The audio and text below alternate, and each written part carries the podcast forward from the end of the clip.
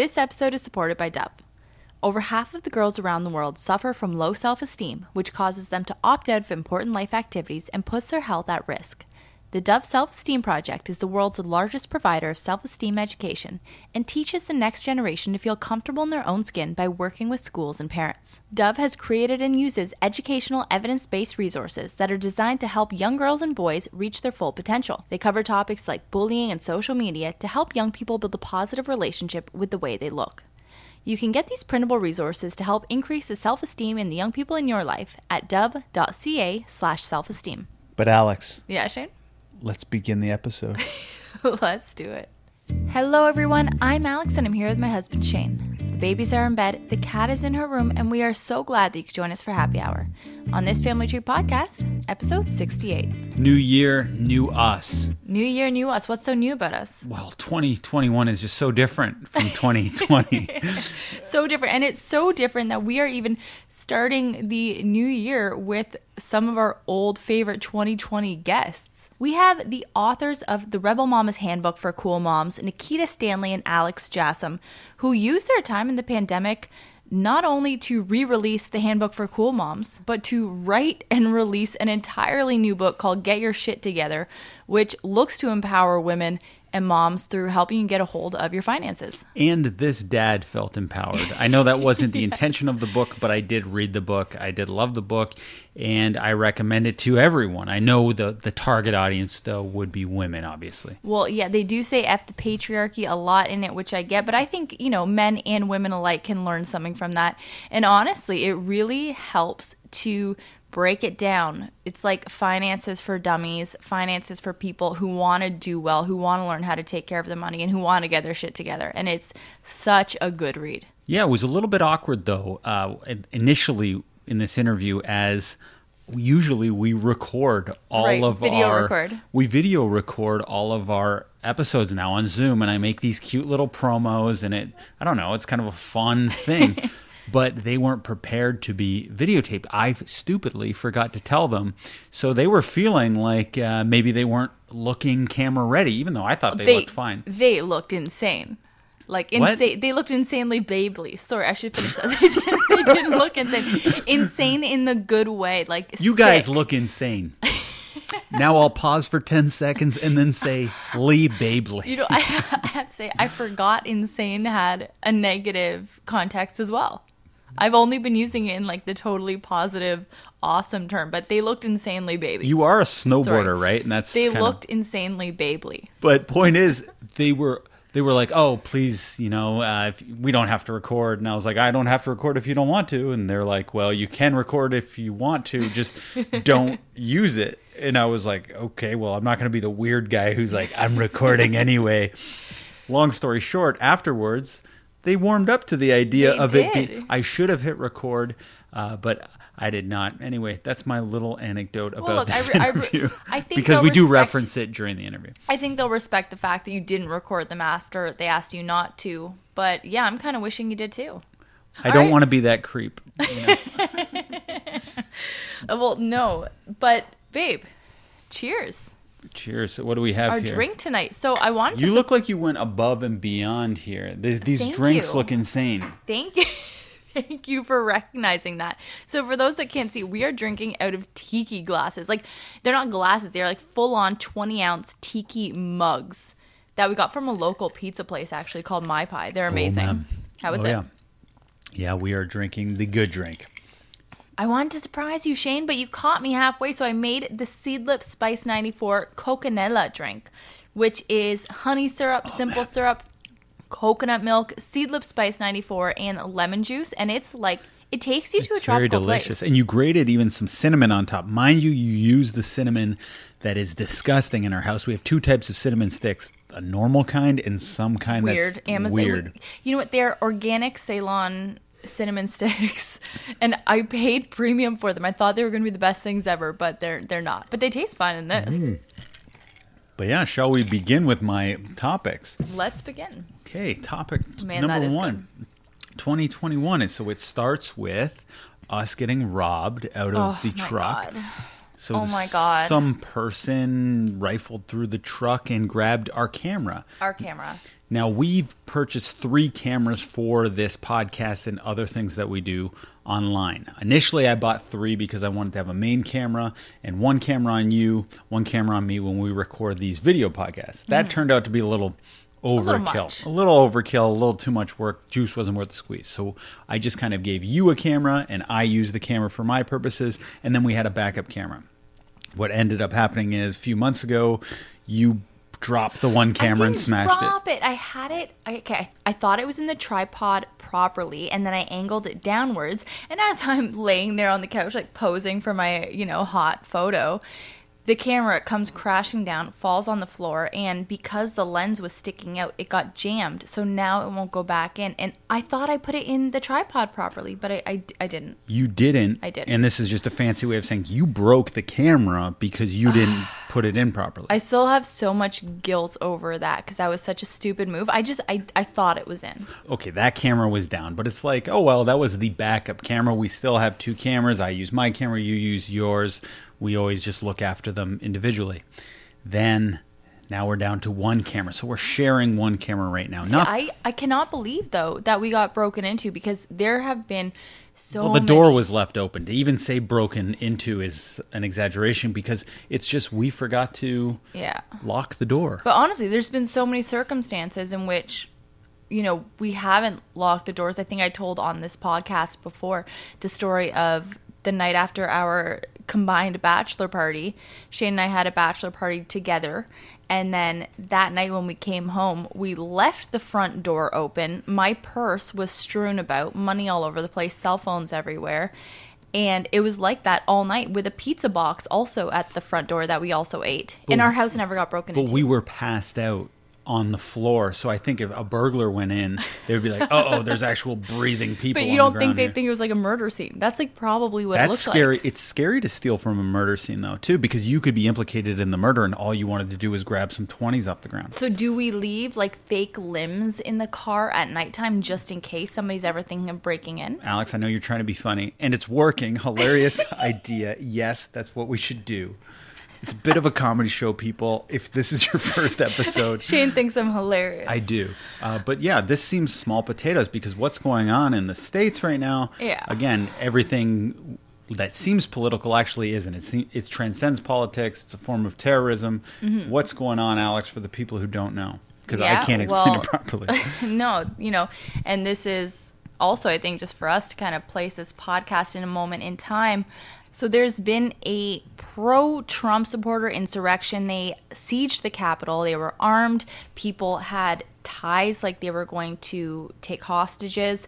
And it's like they were going to hog tie some people in there. That was the plan. Yeah, they were they hmm. were going after members of Congress to take as hostages as far as it seems and they've arrested those people and I assume that they're going to continue investigating and get more information.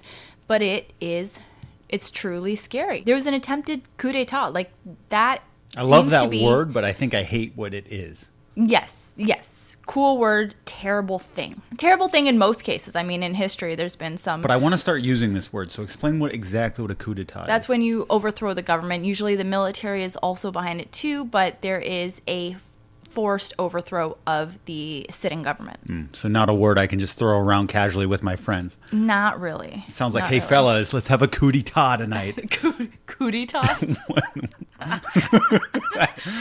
Shane has cooties.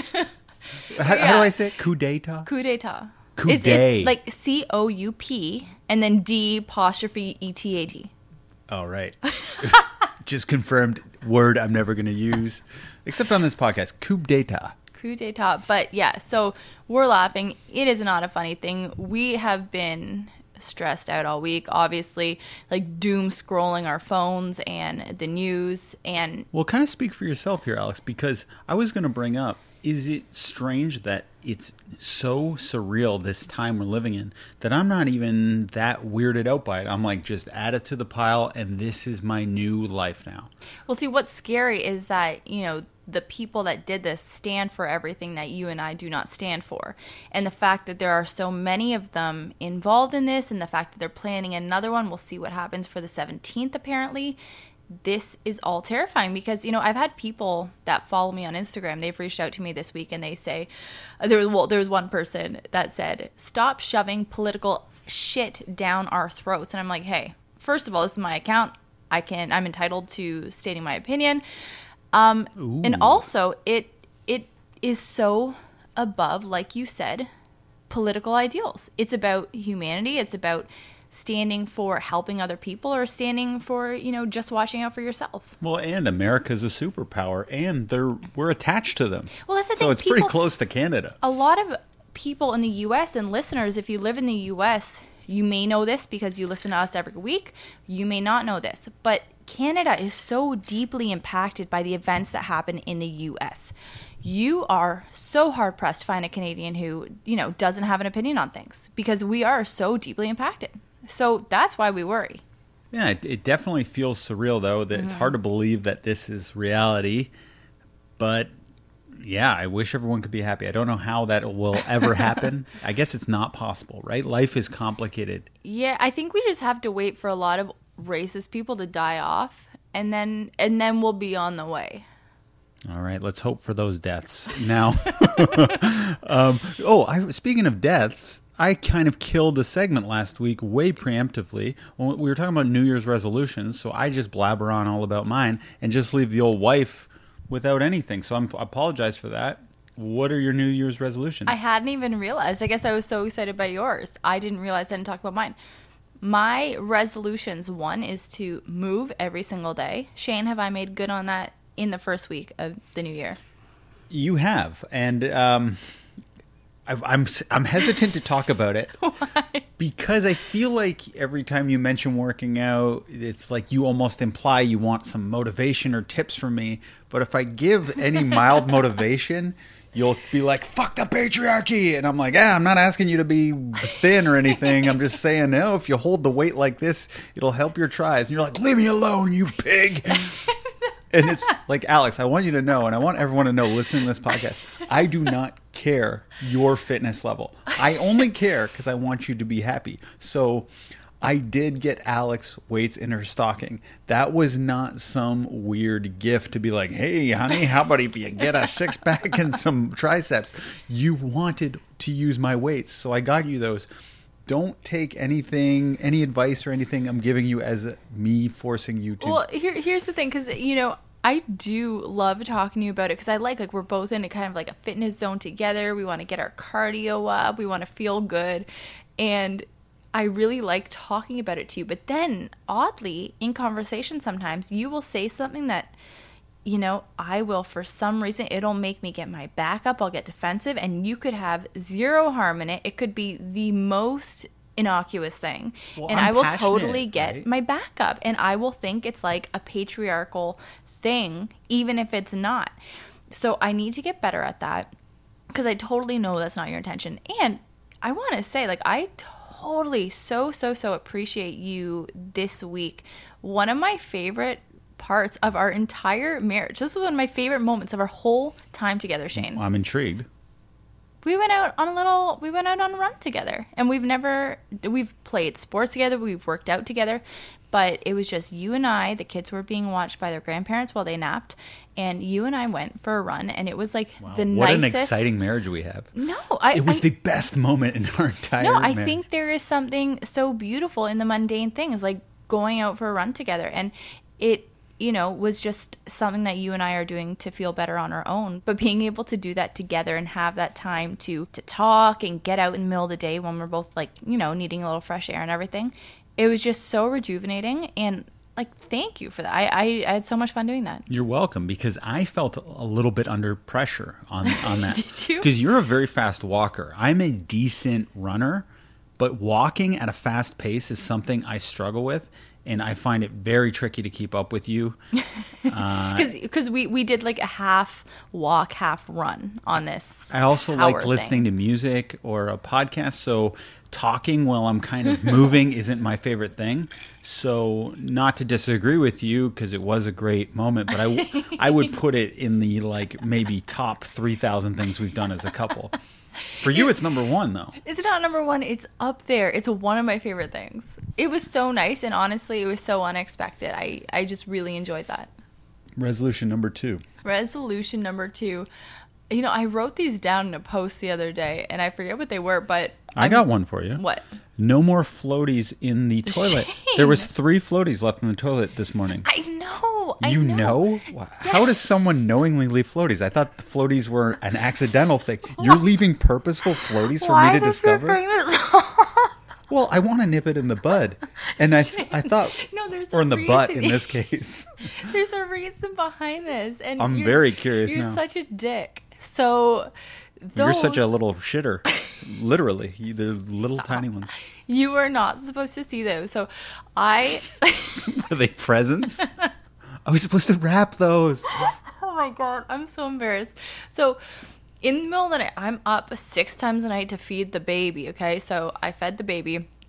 I'm like ninjaing across the room so I don't hit any of the creaky parts on the floor. I sneak into our bathroom that's attached to our bedroom, and I had I had to go number two. So I went number two, and then I went back in bed because I didn't want to flush and wake up the baby. And then in my mind, I was like, oh, it's okay. I'll just wake up when the baby wakes up and flush, and then whatever. And then I just didn't because I was too tired. Well, just before I go in the washroom, because when I you wake me up and say, "Oh, take the baby down," just say, "Warning: There's floaties in the toilet," because it's not the best way to start my day.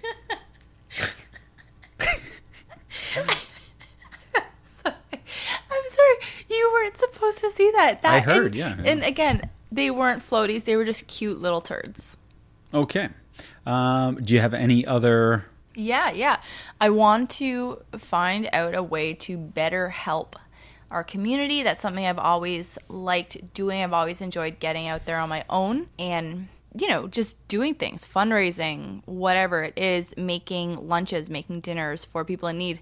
And during quarantine, I, you know, we contributed financially to different causes, but as far as me actually getting out and doing things, I didn't. And I felt so guilty. It was like, one hand, I didn't know how really to get out there myself because, of course, being a high risk person, like we're living like Howard Hughes in our house, but then also. But we did donate a lot of money to I know, charity. I know, but That matters, right? It does, but there's something that I really enjoy about like actually doing the things, like making the food, giving it to people, being there, being a part of it. I just like giving the money.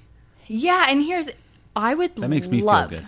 I would love for you to actually be there with me one day and you know see the effects of doing good and it's it nothing fills you up more than this I'm telling you and I would love it if we can do that as a family but I don't know when we're going to be able to do that or what we can do so I want to figure that out Okay. So, anything else that I'm missing here? no I, I think that's it Okay, I wanted to talk about your last name, and let's get to the bottom of Oh, exact, exactly what it is. Because at first you were telling me, "Oh, I'm using the last name, our last name, our married last name, which is my last name. That's just how we structured it." And you wanted to be Alexandra Cunningham. You wanted to take my name in the traditional way that married people would Right. do back in the day. Just- Right.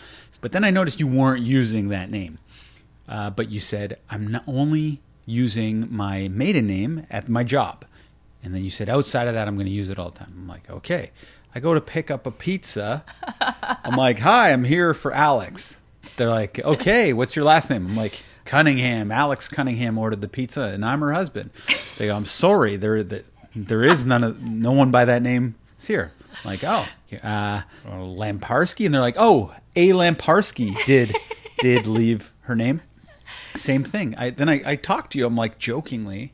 I'm like, hey, you didn't use the Cunningham last name. You're like, oh, I know. I just uh, force a habit. Then we get the pizza again a few weeks later. You do the same thing to me. Okay, okay. I have You hate Cunningham. I love No. Cunningham. I do, you dingus. I love it. There is a very sound reason why I use my maiden name. So the people that own this new pizza restaurant that's amazing went to my high school. So I'm thinking, even if like they we weren't ever friends or anything like that, they see Alex Lamparski and they're like, oh, a high school person, and they like put extra pepperonis on or something. I can promise you, this person did not go to your high school. Probably not the person answering the phone, but the owners of this pizza place went to high school with me.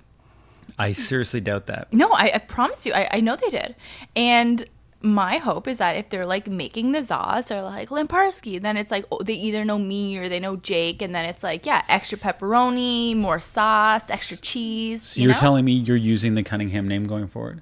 Yeah, unless it's a circumstance where I think my maiden name will benefit us as a couple.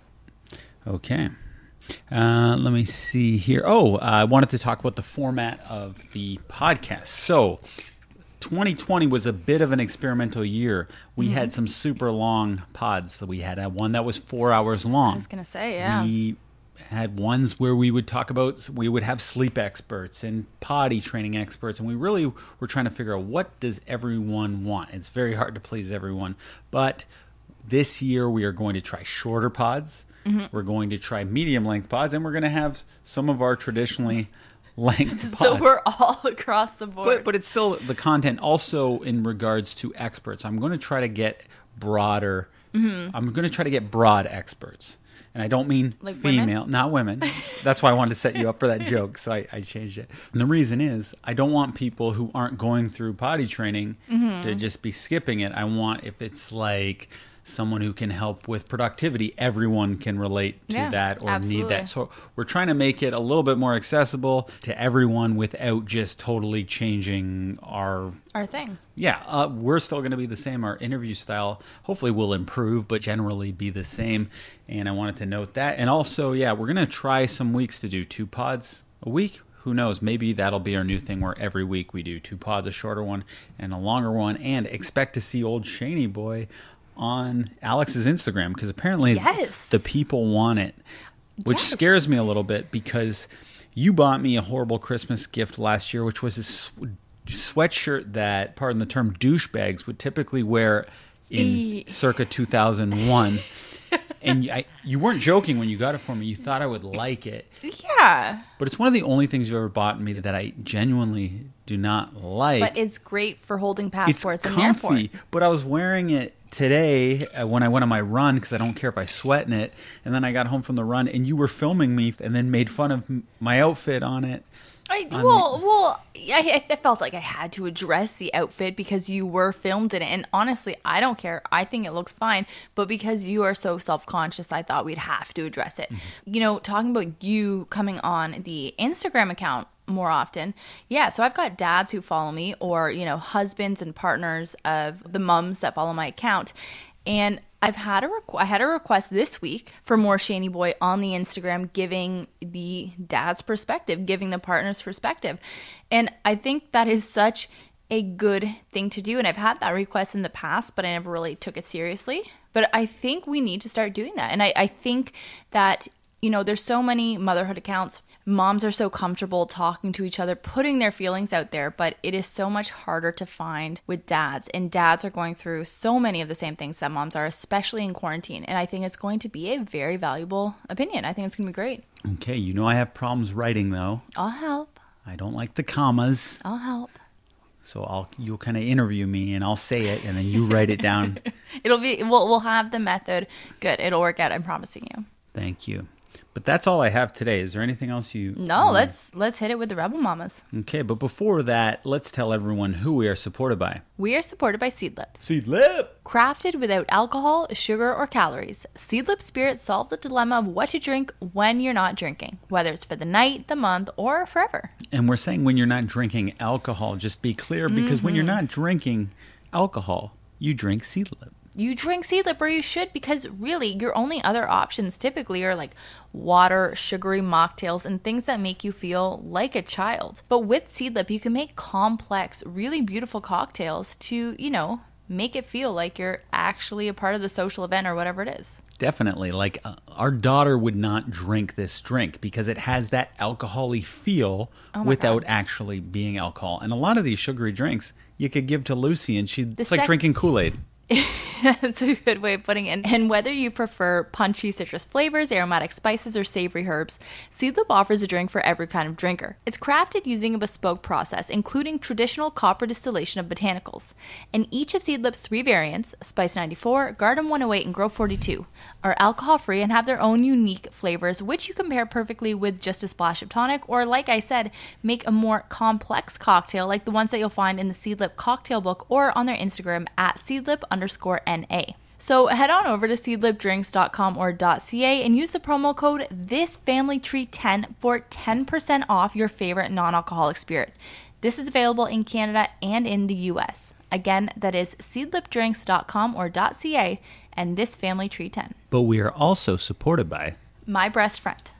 My Breast Friend is the number one choice of nursing pillow for millions of parents around the world who nurse their babies. It is the breast in the business. And yes, breast is spelled B R E S T in this case. For more than 25 years, My Breast Friend's patented wraparound design has supported people in over 40 countries and thousands of birthing hospitals to support successful nursing. And Shane, you've used it too. I know I won't shut up about it. We tell this story many a time, but yes, men can use it too. Because men have breasts. They have breasts, but they don't use them to produce milk. But you can Oh. bottle feed your baby, in which case you might still need a nursing pillow. Correct. So, lactation consultants around the world credit the pillow for helping parents achieve longer and more comfortable feeding cycles than they thought possible. I can personally attest to this. I really, really love this pillow. It's the only thing I use. The rest of my nursing pillows, thrown out, donated, given away. And we still have a stack of them in the backyard. That's how long we searched for the perfect breast pillow. It is simply the best, most supportive choice for successful breastfeeding. You can purchase My Breast Friend online at buybuybaby.com, target.com, walmart.com, babylist.com, and amazon.com. But now, without further ado, let's get to Nikita Stanley and Alex Jassam. So, folks, we have Nikita Stanley and Alex Jassam. Of course, they are the authors of the Rebel Mama Handbook and most recently, Get Your Shit Together, a book about financial literacy. Congrats on the book, by the way. That's a huge COVID accomplishment. Thank, you. it was written in quarantine, so Oh, it was definitely a labor of love. So you Yeah. did? Did you have a second book planned beforehand, or it was just? Oh, you did. Yeah. Nodding yes. Yeah, we like we signed up for that in the fall of 2019. We just didn't realize that when the bulk of the work would happen in quarantine with our Right. kids at home. We laugh so we don't cry. Yeah. Yes. of course. But it's done, right? The hard part's over. Like, what's is promotion now, and how does that work? Yeah. in quarantine, it's not like It's a lot of book tours. virtual. No, and we had, you know, we kind of had to like mourn the loss of what would have been a book tour and we had a lot of fun stuff set up, but Mm-hmm. everything, I mean, we launched our other book in quarantine too. We launched our first book on April 1st. So we're used to these quarantine book launches now. We're like old pros. We're like, it's fine. Who needs in-person events? Not us. So wait, wait, But luckily we are virtual. So your first book was out like when I first got pregnant. Like your your first book's been out for a while. So what do you mean you launched oh, that during quarantine? Well, we So, self-published. Yeah, we mm. self-published our first book and we we kind of did it ourselves and then we put it in the hands of Harper HarperCollins and they bought the rights and we added some new content and we added new visuals and we put out a brand new edition in 2020. Yeah. Very that's memorable. And this book came out after Christmas. I wanted to talk about the release date for a second. Was that strategic because you know people are going to be the, at their brokest point right after Christmas, so they'll actually need this book? Was that the idea? Well, it wasn't our idea. It was uh, HarperCollins' idea. But they know But the idea was that, like, you know, people are ready for a fresh start Yeah. at the beginning of the year. And that's just kind of when people start looking into things like financial help books. Mm-hmm. well, I got I thought say it was smart. It is. And honestly, money has always made me nervous. Like, honestly, I'm, I'm kind of like gross sweaty just thinking about this and talking about this because I get anxiety just going to check our accounts. Oh, thank you. No, I get anxiety just going to check our accounts. And I've been like this since I was Because there's nothing in it. Yeah, it causes anxiety. But Yeah. But like, you know, it, it doesn't matter if I'm flush or not. Money just gives me anxiety because I don't know enough about it. And I'm not a financially literate person. I want to change that. Your book is helping me already. And for those listening, can you define financial literacy in your own terms? Um, I mean, not really in our own terms. Financial literacy is just basic knowledge of the foundation of any conversation involving finance. Like, you just have to know what these terms mean. And it's Yeah. a lot of acronyms. and a lot of words that sound like they mean something complicated that like you look at the definition you're like oh it's a fucking savings account cool Yeah. like i'm so happy we like had to take, go in all those like syllables you know there's i think that people are intimidated by finance for good reason because Mm-hmm. is fucking intimidating people spend you know you can dedicate your whole life to figuring it out but then there's also just the basics that you don't have to dedicate your life to you can dedicate like a book's worth to Mm-hmm. and then it just helps you to not get screwed over in the future by some person that can pull the wool over your eyes because you don't have that basic foundation you mm-hmm. know it Yeah. almost it'll save your ass down the line And I think to your point too, you said you're intimidated kind of gives you the sweats. I think people have that emotional attachment to it where they're like, like, you know, it's responsible for so many of your highest highs and lowest lows, like Nikita and I say. And you do have that emotional attachment, but at the end of the day, it's just numbers. And when you just start to look at it as that and you break it down on paper and to say, this is what we're spending, this is how much we need to save, and just take all your emotion out of it, Mm-hmm. then it becomes like a lot more simple and not as intimidating like once you take that step When did you both get your shit together? Was it like before? we're still trying You're still trying. yes we learned how to get our shit together in the process of writing the book and now we're in the process of implementing. So yes. We got life insurance. We set ourselves up with Yes. wills. We you know we're starting to tick things off the the list but Mm-hmm. i think a big part of the book was helping people just figure out how to make a plan. Yeah. because you can't get anything done without a plan right? Right. so that's where i think we're there now. I think we have our plans now and i feel i have a really good base of knowledge i feel like if i come into money now i'll know what to do with it. Which is a really nice feeling and that's kind of how we approach everything we do too. Like anything we want to do we kind of make a list of how to get there and then you just mm-hmm. go through the steps. So we made it easy in this book instead of you having to go out and read all these boring finance books and just like die because it's so Yes. terrible.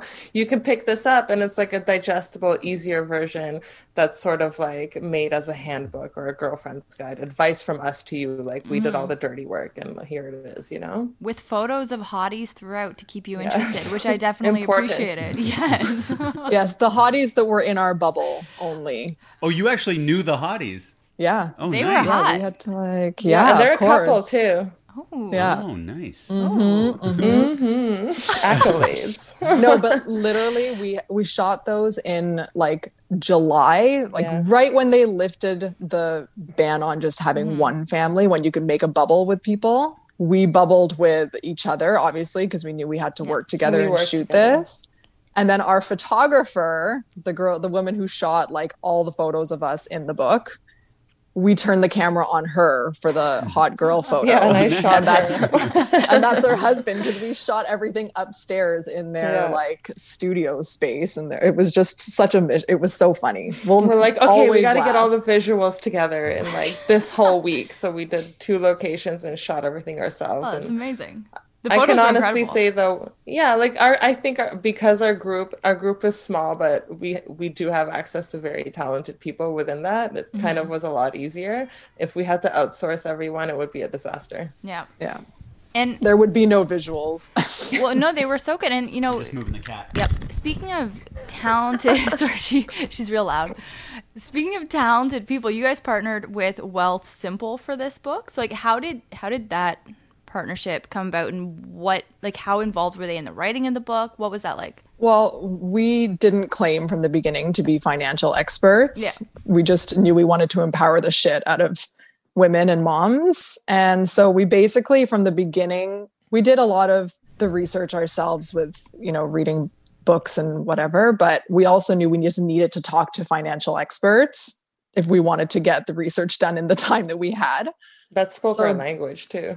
Yeah, so they just made sense as a research partner i mean you know we had to write it in our language for it to resonate but it helps in that we didn't have to you know become chartered accountants yes, and we've done we did events. We did one event or two events, but no, we did that one Money Talks event with them Yeah. prior mm-hmm. to writing the book, and it was just such a good alignment as a partnership to begin with because of their tone and their language and stuff like that. And I feel like that was very successful. That event was great. We've had we had Yeah. a lot of women come out and want to learn about money and want to ask the questions. So Yeah. it was a natural fit. Mm-hmm. And their products are simple. They're simple enough for people with a very minimal understanding of yeah. finance. No, honestly, to and, really and that's grasp. that's me, and I think that's a lot of people that are in our age mm-hmm. group, not even just women, but you do talk about wanting to empower women and wanting to empower mothers.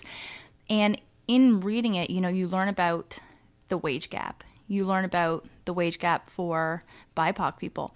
But what is the motherhood penalty? Because that's something that, you know, I assumed was a thing, but I didn't really know it even had a name. Yeah, the bullshit gets compounded once you have children. Yeah. um it's i think that in writing the book and reading all of that we knew about it before but really quantifying things and seeing it on paper was so enraging that mm-hmm. i think it inspired us to write it in a way that was like there's an urgency to it. Yeah. you know mm-hmm. like this is insane that this affects all of us and it's not right. And we're not reaching our potential with the system set up the way it is. So mm-hmm. like learn the system so you can change the system. Because this is not normal what's happening especially considering so many more women have degrees than men, yet Yeah. they're still earning far less. yeah That- yeah that- we're like primed for success and then And then it's, all ripped like- away. yeah well, and especially once you start having kids, you become a liability to the company and, and all that because of the, this goes back to childcare too, right? It's mm-hmm. like we need to make childcare priority for everyone so moms can work because moms are very important to the economy and we can't bypass that. I think that's uh, if 2020 showed us anything, it mm-hmm. showed us that childcare needs to be universally offered and so we can all get to work, you know? yeah it's a major player behind the motherhood penalty for sure. Yeah. 'Cause it, it's true women like if you earn less it's you know a self-fulfilling prophecy because Yeah. women earn less so they're more expendable. Mm-hmm. Their time is more expendable. So yeah if the kid is sick from school are you going to make the person who's earning three times the amount stay home or the person that's earning next to nothing? And then you have to wonder but why is it like hmm. this across the board? Like hmm. it's almost like it was set up to work like this. Oh Mm, it's that emoji. Well, in a lot of cases in your book, it seemed like even when the women wa- were making more money, they still took the state ended up staying home. Because on a subconscious level, they felt like that was their role, mm-hmm. and I found Yeah, that they- very interesting. yeah they correct the gap mm-hmm. themselves if a if a partnered woman is earning more than her male partner and they have they get married and have children she will almost unilaterally take a step back Yeah, from work and correct that wage gap even if she's already earning more than him like Mm-hmm. she'll make a move to correct that and you know now they're saying that i'm sure this is happening right now at insane rates because of the lack of childcare that we're seeing during this pandemic so it's like Yeah. I don't know i just lost my train of thought because my brain is fried 2021 is hard, guys, and it's like January 7th. Like, what day is it? No, I january 1 millionth well, I was I was reading. Maybe you should record the visuals on this. I think it would really. No, I think this is very symbolic. I tells think a it's complete perfect. story. It does. It does. And I was I was reading and I wanted to ask. I don't know who was writing this specific part, but you were talking about how um, when you were in the process of writing this book, you had a conversation with your partner, and then your partner had to work out something with their boss so that he was only working part time, so that you could become the primary worker and them the primary caregiver. So what was that transition like? Because then you are taking yourself out of that. De- yeah, right. So you're stepping out of the domestic sphere for the most part, and your partner is taking over and fulfilling that role, which is even now in 2020, even now in COVID, when parents are working at home. All my girlfriends complain about they're working and Yeah. they're doing all the childcare. Yeah. So, what was that transition like? And was it like, were you able to completely kind of take yourself out? Yeah, I mean, it would have been nice if it happened at a time when we weren't all fucking home together because it really didn't feel like I was taking much of a step back because I was still constantly somewhat available. They Yeah. knew I was in here, you know? But I did, I mean, I knew we had this deadline. It didn't budge when the pandemic hit. So we knew we had to get it done and we knew the kids were going to be home. And at that time, luckily, like was still so early in the pandemic that Mhm. like people didn't know how to work from home yet. We So- weren't virtually learning or anything. We were just Yeah. going outside. Yeah. Yeah, so it was, you know, the weather was starting to turn and it was Yeah. it was actually pretty ideal timing because mm-hmm. like Anthony just kept them out of the house all day. They would just grab their mm-hmm. hockey sticks and find an empty parking lot and play mm-hmm. hockey for hours. But yeah, I just locked myself in here for like it would probably take f- at least 4 hours during the day and then I would write once they went to bed too. But we took those chunks of time. Like we had those Yeah. conversations with our partners where we're like, okay, we can't like fuck around and dilly dally. Like we can't write a book by spending half an hour on it here and there. Mhm. Like we need to sit down with like chunks of time. And we would Mhm. just carve them up for ourselves. Like if Nikita could do it from like two to six, she would do it. I would do it Mhm. maybe like later on in the evening. And we had Google Docs and we had to-do lists and we were like always talking to each other throughout the day. And we treated it like a full-time job and we had to also explain to our partners what we were doing too because before that we were kind of in our world of Yeah. like being business partners and talking more to each other about it. Now we have to lay it out on the table and explain like i have this deadline this is what's going on this, these are mm-hmm. the other things happening all around like let's make a schedule and make it work. Because otherwise they don't know either right? Yeah. like they, they have no idea Yeah. So, But for the record, the the scale has now tilted in the opposite direction and yeah here I am looking like this. yeah that's different 2021 is different now Yeah, 20, it's a whole new year. There are no rules God anymore. help us. And when you're writing the book together, uh, I think you were kind of just explaining it, but you don't write it together on Zoom where one person's kind of typing and one no. person. No, So you no, no. each write your we own just kind of we break it down. We broke it down into parts. We each took chunks away with us. We'd start writing in docs. We'd Mm-hmm. read over each other's notes, add our thoughts, and then we'd keep going. And then once it was done, we would just edit through it. But we're kind of, I guess, we work well that way. Anyways, we're used to it. And what if you write something and then Nikita doesn't like it, vice versa? Like, how do, how do you settle that? What what ends up staying in the book? We agree on everything You though, do? at the end of the day. Like if I if I write something and I'm like, is this stupid? And she's like, well, we can change it to say this. Well. I'm like, all right. Like we don't have like we're not so sensitive either. I don't Right. think we just want No. the best possible product. So Yeah. But Alex gets the final say on visuals and I get the final say on yes, writing. That's usually like if it does come to any kind of a like, you know, it comes to a head, which it doesn't really, but Mhm.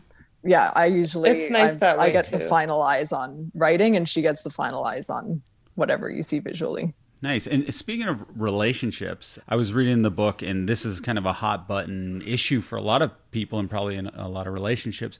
The splitting of the the the money within marriages or the relationship. Uh, we tend to do the approach where we just throw it into one very pot. small pile. What what is the approach you think that is the the best approach in in your studies and writing the book that seems to work the best? I think that the most solid approach is some kind of a joint account, Mhm. whether it's your expenses account, like once you go through and do your budget and you figure out what your like needs are in that budget, I think there should be a joint account for that or some kind of a system where that comes out jointly from two people.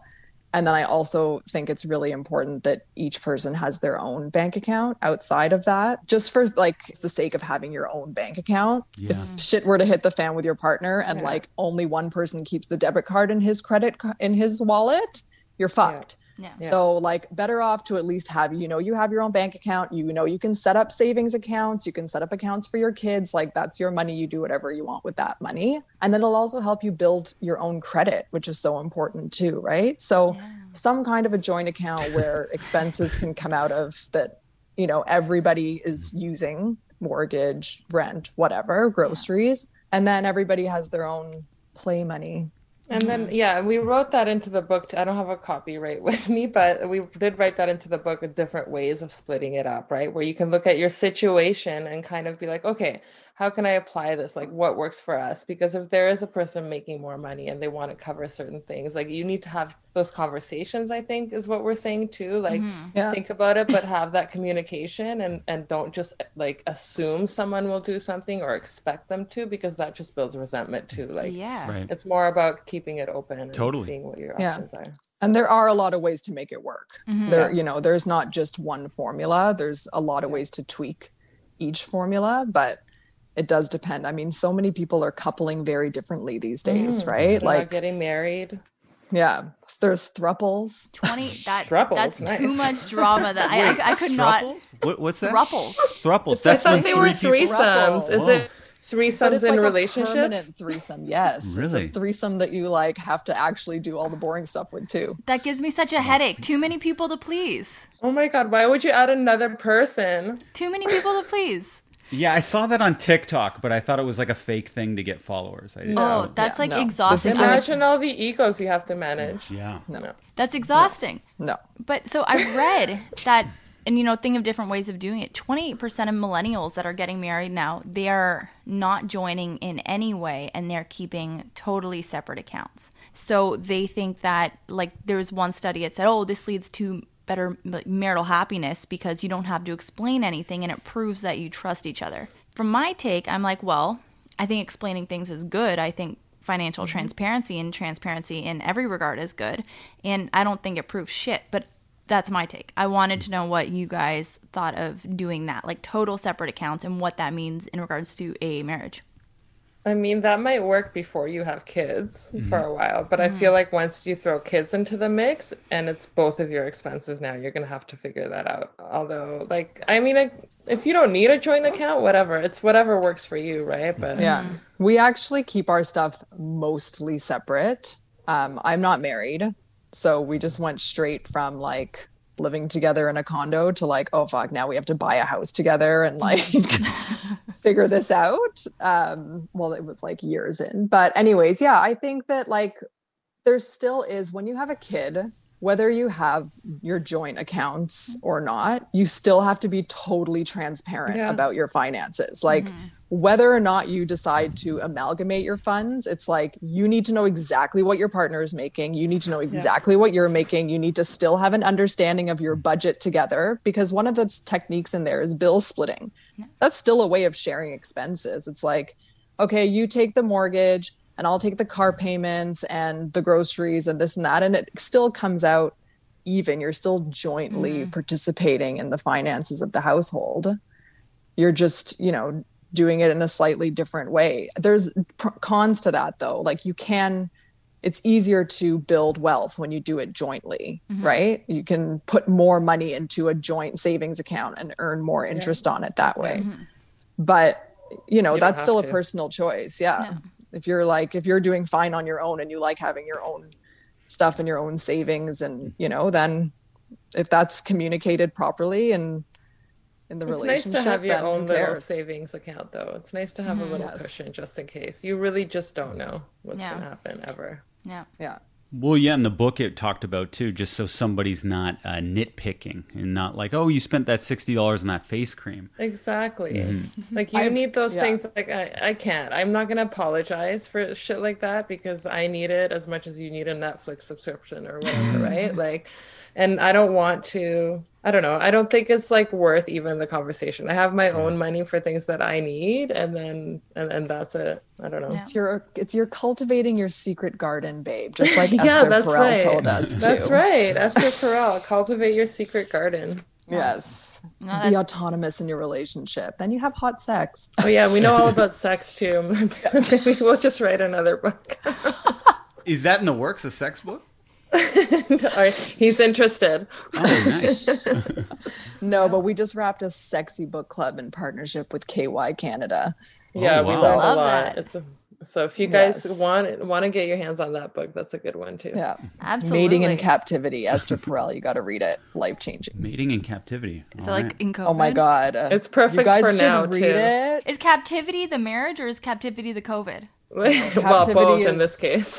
the it's yeah but it's she wrote it pre-covid so it's really like domestic life mm-hmm. it's not just married people It's very just anybody living together found, domestically Great book. So, you know, speaking of like pearls of wisdom, just gems that you guys have, one thing that I loved, it was fuck bubble baths, days at the spa. True economic freedom is the true self care. So, explain that because I don't think, and, you know, I, I think a lot of listeners listening to this, they'll be like, well, you know, my husband takes care of the finances or my partner does, whatever, and I don't really concern myself with it. What does what does economic freedom have to do with them and why is it more important than they even understand it to be? Divorce. Mm-hmm. Right? Too. Yeah. Yeah. That's one for sure. Yeah. That's like the obvious thing, yeah. I think. But yeah. is there anything else?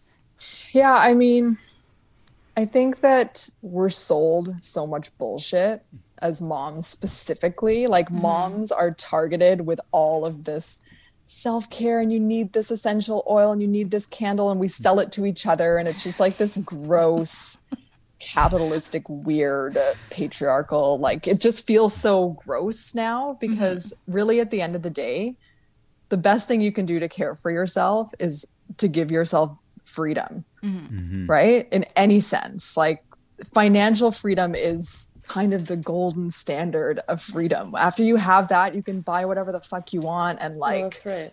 you know, drown in all the, you know, sound baths and, you know, yoga retreat, do whatever you want. That's fine. But like, don't go into debt to do it in the name of self care because yeah. you're still going to be kept up all night because yeah, of your exactly. credit card bills and like, you know you can sleep better when you have your financial shit together and like isn't that all we want well that's the real self-care right that's like what you're going after so you can relax and enjoy life because yeah. you're not yeah. worried about these things like if you're spending tons of money on retail therapy and still having so much anxiety mm-hmm. about what's going on at home then what's the point you know? Yeah, 100%. Mm-hmm. No, and that makes me think about you guys talked about essentialism in your book and how to be mindful consumers. And I think another great book. Yeah. Oh my god, that's what my computer is standing on right now.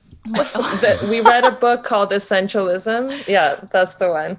Um, which changed our whole lives too. Yeah, so can yeah. you can you explain the concept of essentialism and like how you personally put that into practice? Um, Essentialism is the disciplined pursuit of less. Yeah. You just have like, the essentials, I would guess, just based mm-hmm. off the title. Yeah, I mean, we learned a lot about essentialism in COVID. yeah. right. Mm-hmm. And that's kind of what we're saying too. Is like, you know, now we're asking people to be mindful of what they're doing. Mm-hmm. So when they're about to make a purchase, like, do you really need it? Do you already have something like that? Like, is it just stuff that's coming into your house? Because a lot of people get into this motion of getting more and more stuff, and every mm-hmm. season they get new things, and then new toys come in, and then mm-hmm. your whole space becomes cluttered, and it's not good for your mental health. So we're kind of trying to say, have it for longer, take care of your stuff, and you'll have kind of more peace of mind around that. I think. Mm-hmm. Yeah, yeah, I find that when I'm purchasing, especially especially in these COVID times, it's it's like giving me temporary re- relief,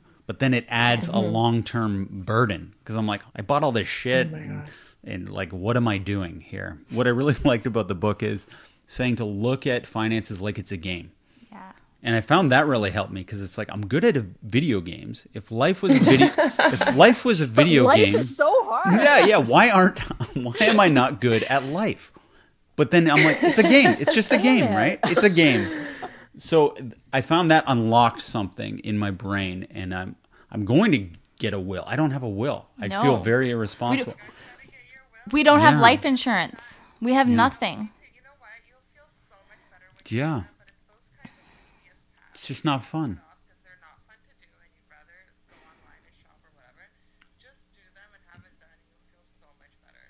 Yeah, see, I grew up thinking like all forms of insurance were a scam. So mm-hmm. I didn't get life yeah. insurance because I'm like, oh, like they just want me to pay money. Like if Shane kicks the bucket, whatever, I'll sell the house, downsize, and I'll be fine. But really, if you get life insurance and if the tragic thing does happen, that is so much off of your mind, off of your plate. Mm-hmm. So, you guys, did you have life insurance and did you have your wills done prior to writing the book? I had she my did, wills done um, and life insurance done only because my husband has his own retail company and he had to do it for work. Right. He's like, I'm doing it already. I got lawyers doing it for like my business side. Like, let's do it for home. And we did it like thoroughly and properly. And honestly, it does take a lot of time. It does take not like in terms of you going getting life insurance, maybe online, that doesn't take a lot of time, but the conversations leading up to like the will stuff, especially mm-hmm. like who's going to take care of your kids? Yeah. What's going to happen if this happens? Like, you really have to have those conversations. But then you just sleep better at night because you know if mm-hmm. something does happen those things are in place and nobody is making those decisions for you yeah, yeah. especially if you have yeah. kids I, I used to think oh i'll be dead who cares what happens i'm i'm gone yeah yeah, I went the opposite. So Alex has been telling me that I need a will and life Oh my god, I was yelling at her at one point. because we gave birth at the same time, right? So our kids are the same. Our eldest kids are the same age. I have a younger one too, but she's been telling me that I need this forever. But it took like me reading and writing to actually figure it out myself. So I went about it with a non-fancy lawyer way. I did. I got my wills online at Willful. It literally took 20 minutes. Me and Anthony were sitting at the table, and I was like, "Hey, who takes our kids when we die?" And we were like, "Okay, yeah, yeah, okay." okay, so what do you? anything special you want to like give to people specifically? No, my okay, hockey cool. Like, jersey. yeah, exactly. Like my autograph Wayne Gretzky. But you can actually like, you can put you know, those things our in. finances aren't that complicated. yeah. And it also like you can't get life insurance together. You have to get it separately. Really? Like each person, yeah, each person has their own Oh, shit, I didn't policy. know So because what if you kick the bucket? Like what if it's Yeah. not Shane that dies? What if it's you? Like how is he going to Yeah. pay all the people that are going to have have to do all of your jobs? Like who's going to do the first. child care? Who's going to clean like who's you know all these things that like We you have know a- you may have been Mhm. juggling Yeah. are going to actually cost physical money if you die. So whether or not you're working, you're still contributing a lot of value to the household. So Yeah. insurance is kind of nice because it helps you quantify that value really nicely Mhm. for yourself and for your partner. Yeah. And that's easy too, right? You did drop dead. That was easy too. yeah, I did drop dead life insurance. That took another 20 minutes. I'm insured for 400,000 and uh, it's like $25 a month. That's amazing. So- okay, that's not bad. Yeah. Well, That's because here's what thought it happens. If I die tomorrow, if my partner and I both die tomorrow, our kids inherit our debt, right. right? Like you don't just inherit your parents' assets, you also inherit their debt. So like sure, uh, you know, 6-year-old and a 4-year-old will inherit a house in downtown Toronto, but they'll also inherit the mortgage that is carried with that. So at Yeah. least like, you know, if I get a $400,000, they get a $400,000 payout, they can like Mhm. Pay off polish some off of the the, rest of the right. without worrying so to they're get a not job. Yeah, in debt at age fucking six. that you would suck. Imagine they were making those decisions though, like when they got handed the money. I'm gonna buy Hot Wheels. That'd be a cute movie. 18 motorcycles. Oh, it'd be like the movie Blank Check, Yeah.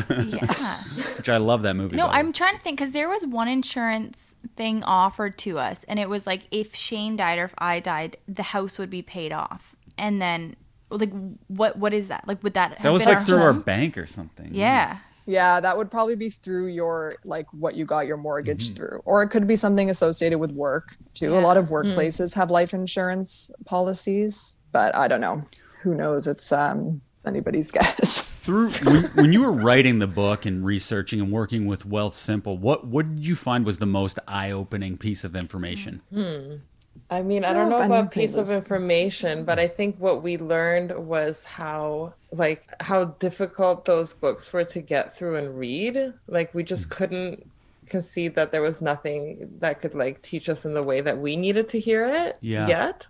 You know what I mean? Like I, I don't I don't know. I wasn't I don't need to be a, a financial wizard. Like I don't need to read on all these encyclopedias. And that's kind of what was missing for me. Yeah. And Wealth No, Simple was the first company that kind of made it approachable for us. Like we went to one of their events and then we started talking to them. We're like, all right, you know, this is makes well, they gave Yeah. us all the technical stuff, right? Yeah. So it wasn't the stuff that was like groundbreaking. I think the Yeah. stuff that really hit home for us so hard was like actually just seeing the numbers of like what the wage gap looks like and the wealth gap and all those things of the like stats. you know the savings rates and shit like that that was like the statistical stuff was a tough pill to swallow i think Mhm.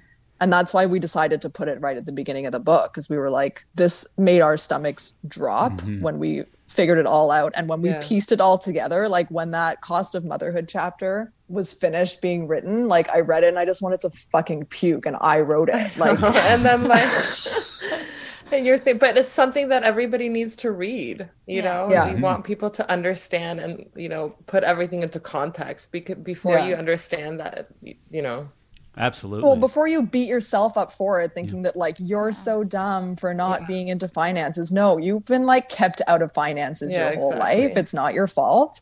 This is what the world looks like. This is why the world looks like this. And like, fuck it all. Let's go like yeah and ultimately we want to make it better for moms and women as a whole right? So it's like if you're not literate or uh, financially literate and you're not having those conversations like men are with each other like just go and start doing it. Where you know it's a thing. It's cool now. You can talk about money.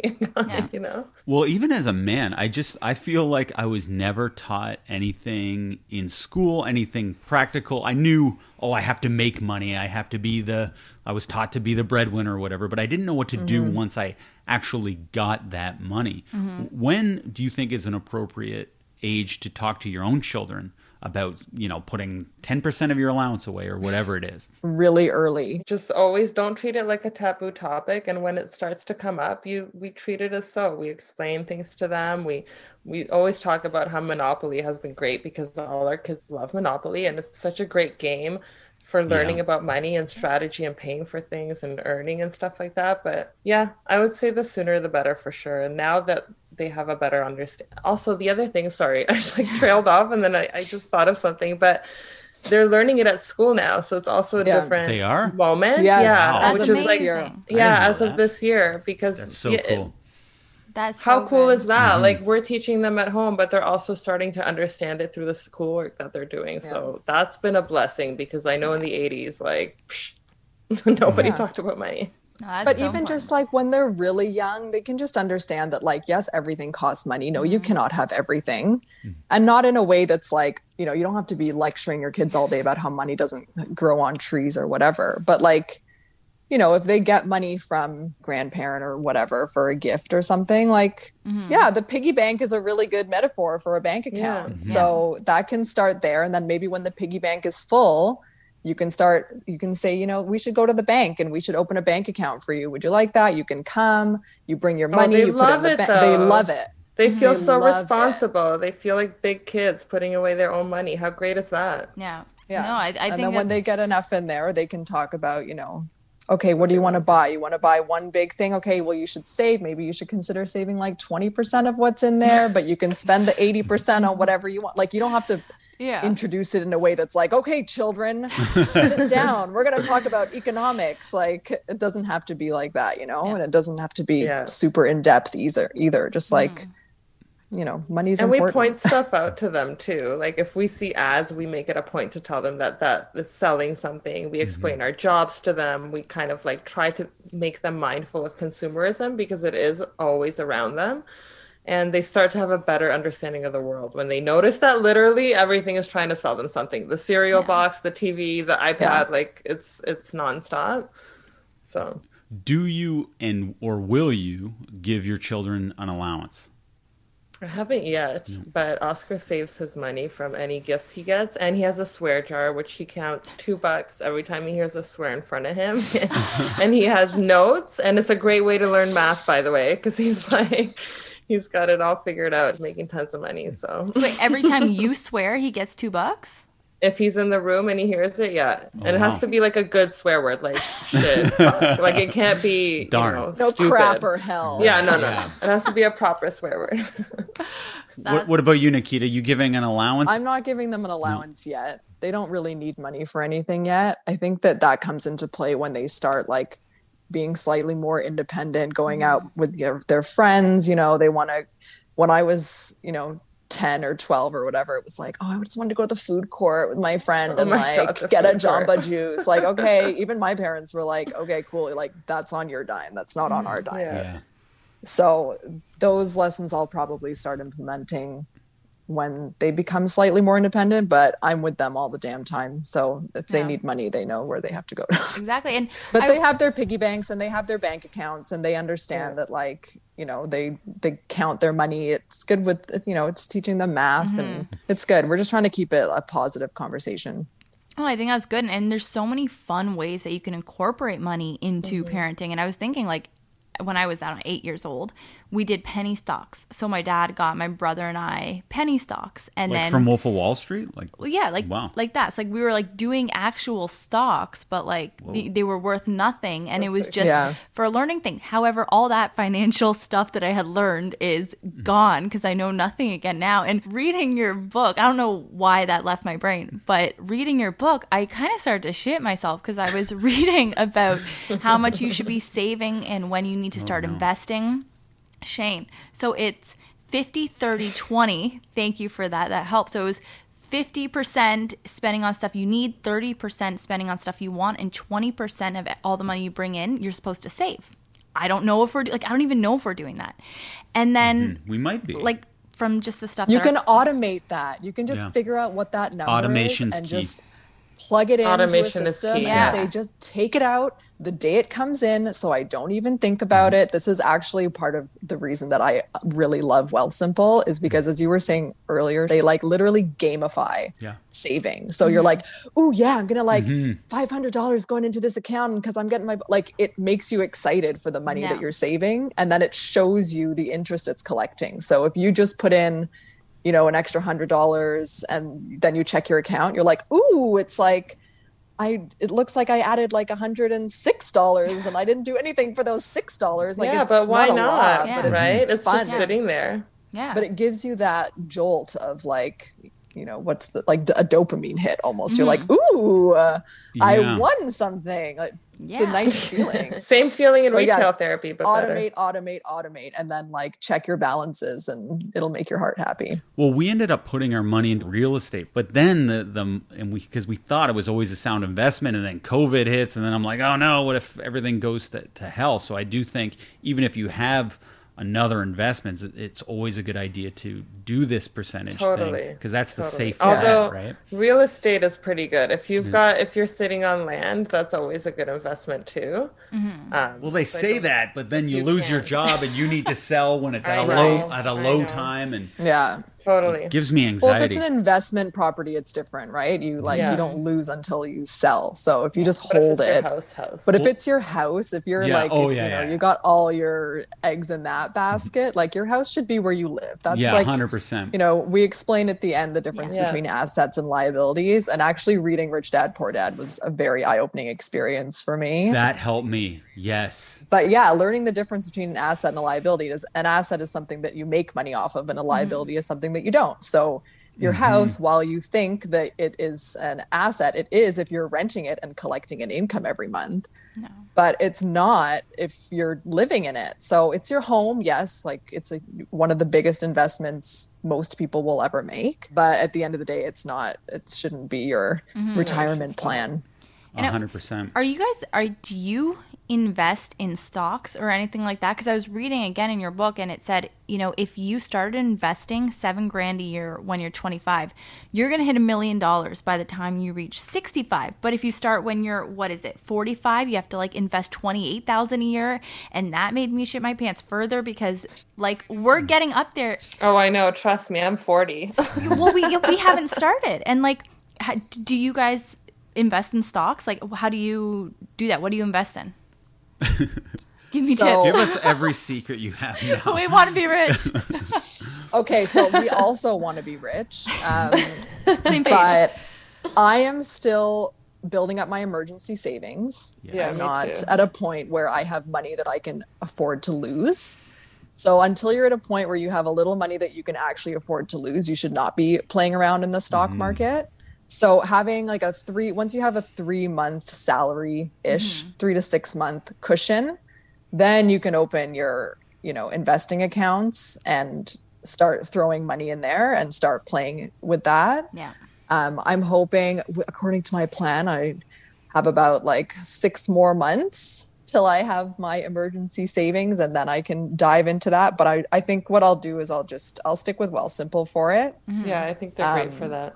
I'll choose a really diverse portfolio because I don't, I you know, I'm not risk averse completely, mm-hmm. but I'm also not at a point that I'm like throwing away Not the time right now to like Not risk it all. Oh my god. but I'm also 33. So I have mm. like this is a good time for me to begin. I feel like it would have been great if I started at 25, but I gave birth at 25 and bought a house But it's at never 25. too late No. either. but exactly, that's like if you can if you can get your shit together this year and start those savings accounts and kind of mm-hmm. build up to investment, you're still better off than not doing anything at all. Oh yeah. And you know? Yeah, better this year than next year. I heard someone say the best time to invest is yesterday, and the second best time is right now. It's today. Yeah. Yeah. Yeah. Yeah. It was Well, yeah, because of compound interest, like you can be making interest on interest. So the longer it sits in an account is the more you're going to make. So that's why the, there's the urgency behind it, right? Mm-hmm.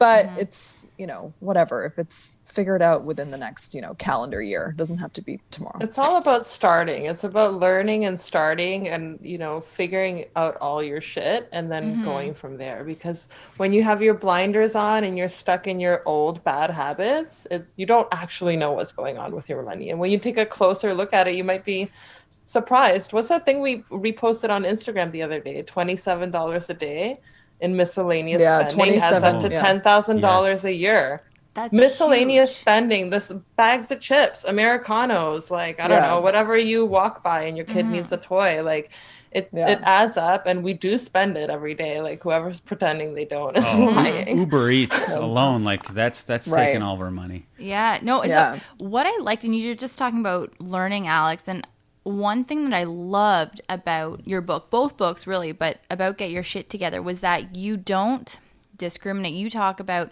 every tax bracket, you know, you talk about the stay at home mom to the mom boss who's making a shit ton of money, and you talk about everybody's options in a way that is so empowering and makes people feel good and it's not hard, it's not scary.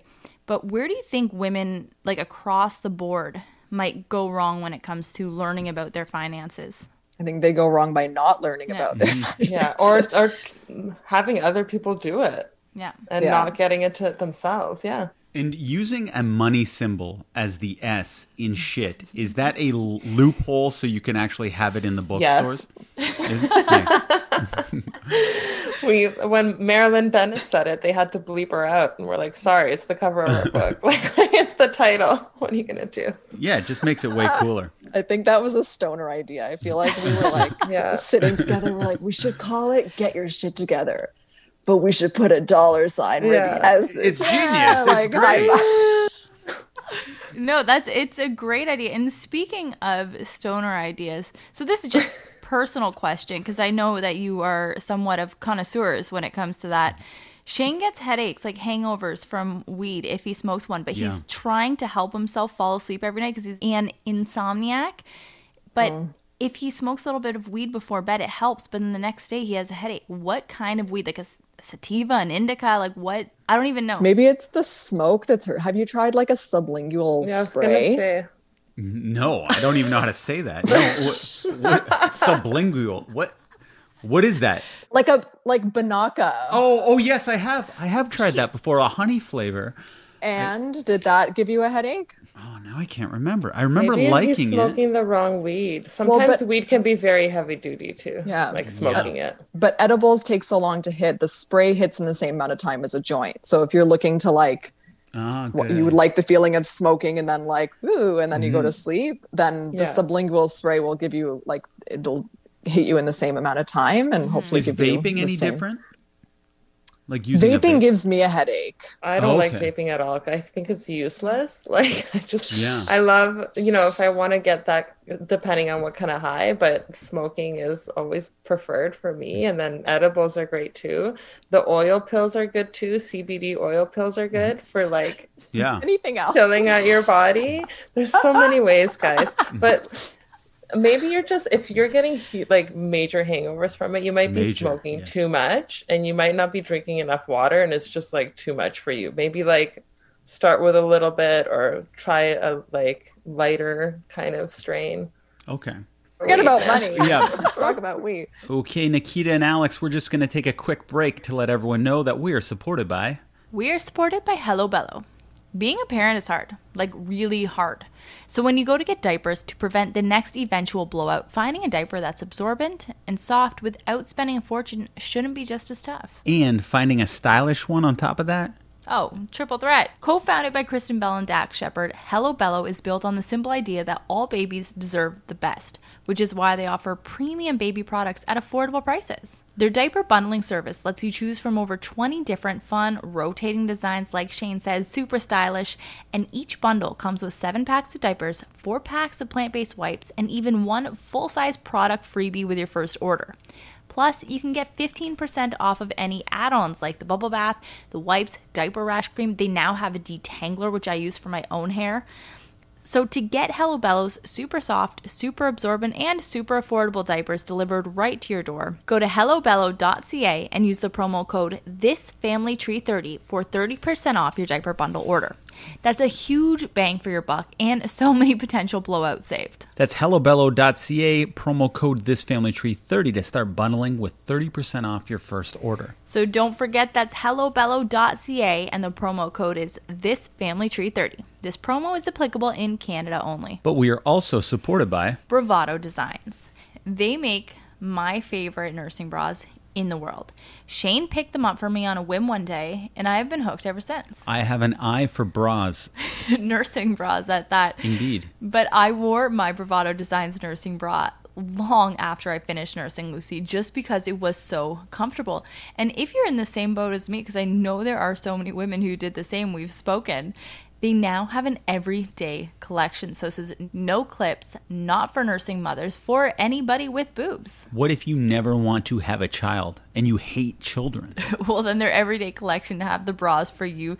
They're amazing. You can get the nursing bras at bravadodesigns.com or you can head to the Canadian website for access to the everyday collection. Again, the bras with no clips at ca.bravadodesigns.com.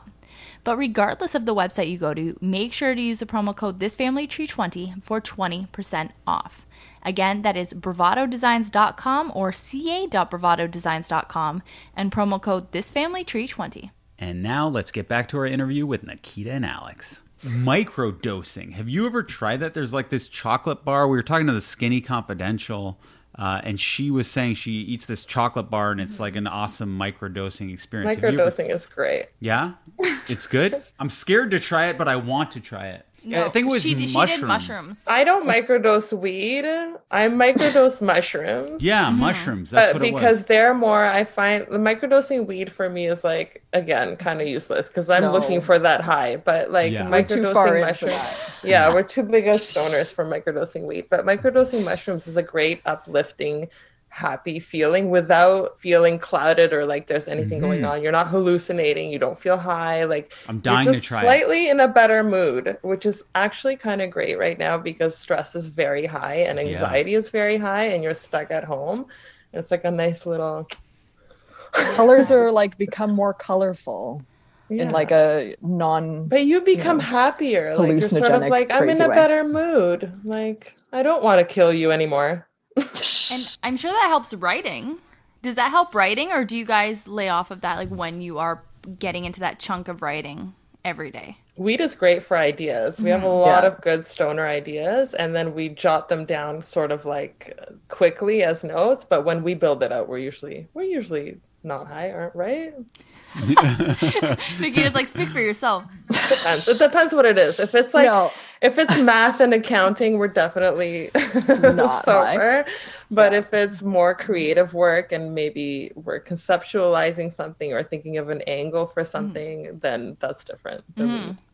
Well, yeah. Write stoned, edit sober. Yeah, that's a good rule. That is very good role. Like and that. honestly, the book really does kind of demysticize money. It really it does. no, you just didn't say that word right. Demysticize? Yeah, it's not demystify. Demystify. De- yeah. yeah. Demystify. Demystify. don't know. It's like an exercise. Mom brain lasts forever. I like that. Yeah. Demystify your your book demystifies finances and it yes. really it really did help me honestly and as much as my brain is clearly in a jumble right now it was I was in a good space when I was reading it and I wasn't sweating like I am currently because it really did mm-hmm. make it easy. It still made me sweat, but in a good way in the sense that uh, yeah, there was you mentioned uh, was it there's the wealthy barber which I really mm. like. What was the book we were talking about earlier? Rich Dad Poor Dad. Rich Dad yeah. Poor Dad and this book all gave me the sense the feeling like I can do it. Yeah. Mm-hmm. Right. and it was the best type of like breaking down complicated things in a way that I my brain can digest it, and that's what mm-hmm. I really love Yeah. about Get Your Shit Together. Mm-hmm. And Thank where you. where can people find Get Your Shit Together? Everywhere, Anywhere books, are, sold. Amazon, Apple Indigo, Books. yeah. Yeah. Uh, small retailers, I think they should be shipping to small retailers soon, but shipping has been such a hot mess because of COVID. We still haven't received our author copies. Yeah, we have to order our own, own Oh. books.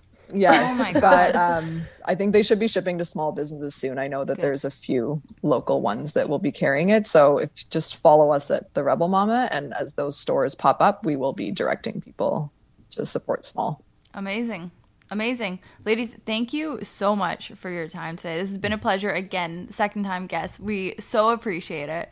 And all the best with everything that's to come with the book. Like, this is so exciting. Yeah, Thank let us let us know how your journey goes with the oh money. We should do like a follow up in six months and be like, okay, guys, why don't you tell idea. us what's been going on? Yeah, we'll be your like accountability Coaches. partners. Every six months, new book. yeah, yeah, forever. That's yeah. another good system, actually. You should like buddy up with someone that becomes your like accountability buddy. We just did. Yeah, that you can like. You. There you go. That's us. did, Yeah. for sure. Yeah. You, we are now your accountability buddies. So hundred get your shit percent. Oh, I love babe. it. Perfect. Guys, thank you so much and all the best. Thank you. Yeah. All right. Thank you. Thank you, guys. So that was the Rebel Mamas. They're so good. They're so good. See, is it odd that every time like we finish talking to them, I get off the line and I feel cooler? Can That you is be weird. cool by association? You can't. I don't think. So. No, but they they are so good and I totally appreciate what they do and how they do it. I think their writing style is so relatable. It draws you in. And yeah, you get that from the interview. Like you get that just from conversation with them. I think they're awesome. yeah, they're very chill in a good way.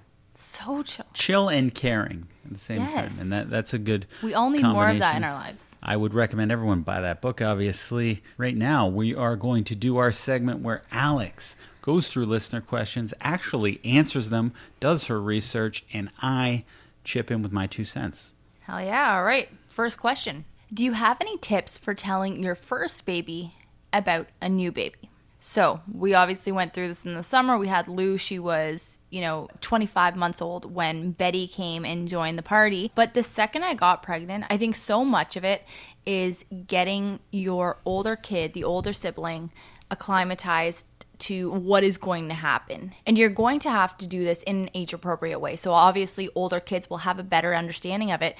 But Lucy really when I got pregnant, she was like a baby herself. She was like 18 months. So we did it in little steps, but it was like every day we were reminding her, Mommy's gonna have a baby. And you would read every night a book by Caroline Church called I'm a Big Sister. Yeah, I'm a big sister, but the book was great, but what really helped was naming the baby early. And a lot of people like to name the baby when it pops out. I'm a firm believer that that is not the best strategy. Get that name early and use it often. Lucy looked at Betty as being in existence from the time mm-hmm. you started to show. We'd always refer to your belly as Betty. And she knew the name inside and out. When Betty came home, she knew, hey, that's that's Betty, that's my sister. You know, it's funny you say that because I wrote down a list of ways that you can, you know, kind of help your child internalize this information, but I didn't write down tell them the name of the baby. And that is such a great, and it it worked for us so well. and it reserves the name. There's a, a lot of reasons to actually name your baby early and make it public. Yeah, no, but I think, yeah, daily conversations about the baby growing, keep your kid abreast of what's going on, maybe the changes that your body's going through, that the baby's going through, you know, when they get hair, when they get fingernails, things like that. Also, if your kid is of age, get them toys that they can start to nurture, that they can, you know, pretend to feed with a bottle. They can change diapers on dolls, things like that, because that can really encourage them to, you know, have that nurturing aspect to their personalities. And when we first came home with Betty, we had this whole thing set up, and I think it worked out really well. But we had Betty in a bassinet, she was sleeping.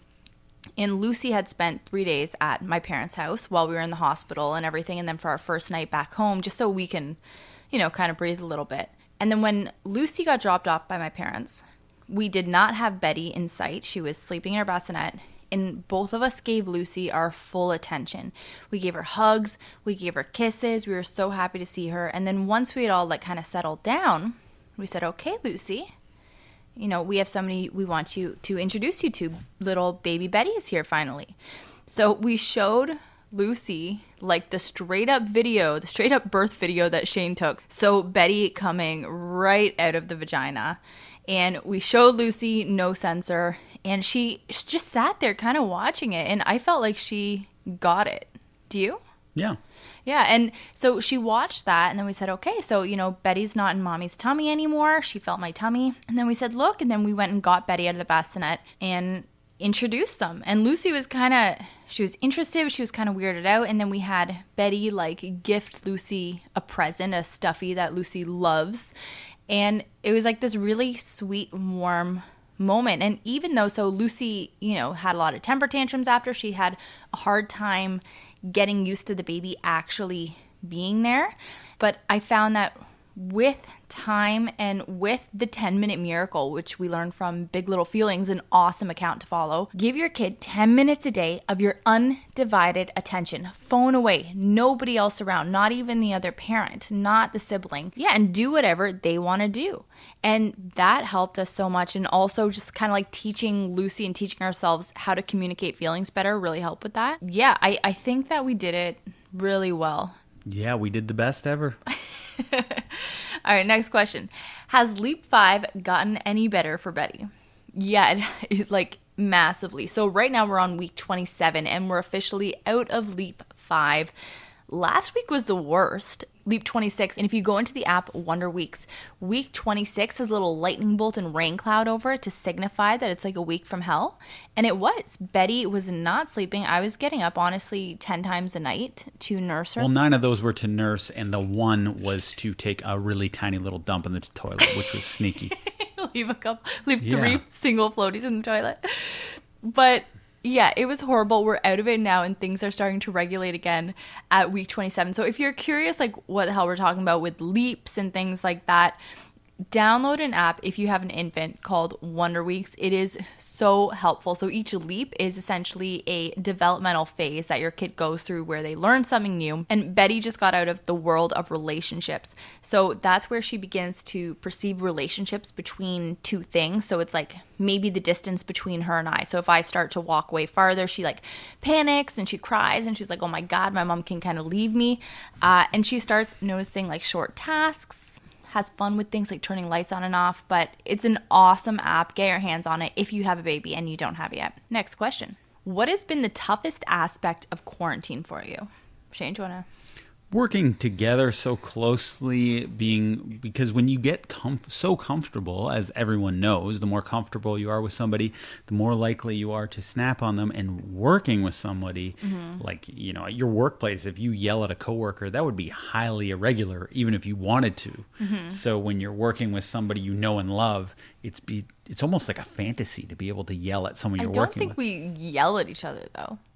Well, not I think we yell. get snappy. well, we call every I call every argument yelling. It's not really yelling. It's stern or using a different tone. You know, you're a big tone person. Yes. But you know that voice you get when you're in an argument. It's not yelling and it's like hushed anger. Or, I yeah, I know. It's yeah, totally the argument voice. yeah, we're not like throwing plates around and stuff, but Bitchy that voice. that's the hardest part because we're working together and we're doing everything and that's strange and unusual and Mm-hmm. I'm I'm not used to it, but it's also very gratifying and fulfilling. So it's like a 90-10 split. Mm-hmm. But if we're just talking about the hardest part would be the working together. I think for me, it's grieving the maternity leave that I thought I'd have. Like, I was so excited the second I went back to work after I had Lucy. I was so excited for mat leave again because I had such a great time. I met incredible women, and I really just had a great time doing things with Lou. And I was so excited to do that with Betty. And you know, it's been it's been different. Like, I think about the fact that Lou hasn't seen her friends. I think about the fact that Betty has never interacted with another child aside from her sister. She's never seen another baby. And that stuff is hard for me. And then me, like I miss Tuesdays at the brewery. So it's that's been weird. That's been hard and knowing this is my last kid and I won't have that opportunity to do all that awesome fun female bonding stuff again. It's kind of hard. So that, sucks and that, you know, it kind of hits me sometimes and it makes me sad. All right, so our next question. And this for you, this is going to bleed into it. But what do you and Shane fight about the most? So I'll start. I think it's how we talk to each other and the moods that we project to each other. So it's like, you know, for me, it's a bit of passive aggressive, or if I woke up on the wrong side of the bed, didn't get a good enough sleep, I'll just be projecting this mood that's totally not me. And you're the same when you're Shane, like from my perspective anyway. I think that when you are having a rough day or when you're, you know, having a lot of annoyances in your work or in our work or in parenting, whatever, you get like all snappy and short with me, and then I get pissed off for you being short with me, and then you get pissed off because then I'm being bitchy or passive aggressive, and then it's just like this mashup of, ugh, you know what I mean? Yeah, okay. I think it's two different things. For what I argue the most with about you is you not answering a direct question. so it could be anything. I could be like, "What day is it today?" You'd be like, "The thing about days is," and I'm like, "No, no, just tell me." And you'd be like, "Well, it's a longer story than that." sometimes answers need context. What day is it today, though? Well, That, that is not anything that you've had to wait. That's not anything that's ever happened before. But you will ask me a question, and I will try to apply some context. And you'll be like, "No, just give me the answer," and then you'll run out of the room. You will. Uh, there's a lot of cases where a simple answer could be provided, and you don't give it. But there's context, and I'm trying to get that out to you. No, I disagree. But what do you think? So I was looking up what couples fight about the most. What are the top two things that you think couples in general Well, fight everyone knows it's money and sex. Yeah, money and sex. Yeah, okay, everyone what? knows that, so yeah, but it's money and sex, and then what follows that? The other like super high argumentative topics are relatives, your partner's bad habits, work, leisure, like what you're doing in your leisure time, communication, chores, and children. What do you think? I like that's not in any order, but what do you think would come next? I think for a married couple, chores would come next, maybe. Well, we don't fight over money. No, I know that. We don't really fight over sex. No, just You- more like pleading for it more Yeah. on my end. Well, I can only. I'm only one man, and Alex's needs are through the roof. Um, what? What? Okay. So what? What would be the other thing? Give me some options. I'll. Okay. Relatives, habits, work, leisure, communication, chores, and children. Oh, we've had some relative arguments. I think like, but you don't want the relatives to hear that. No, but also I think our relative arguments, I think we're both on the same page with. So they're not really arguments. It's more like, oh, this person said this and I found it very mean or annoying. And then it's like, yeah, I agree. Yeah. So I don't think they're We you know we've had little things, little things. Okay. What? What are the other options? Okay, the next. Uh, habits and work and leisure.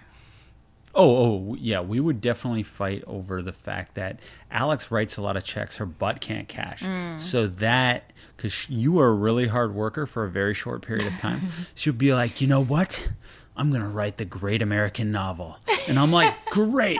And then I'll get everything ready for you. And then two days later, you just don't want to write the great American novel anymore. And I'm like, but I did all this stuff and sacrifice for you. And I planned this and we made this schedule. That will get me fired up mm-hmm. because I don't like a quitter Yeah.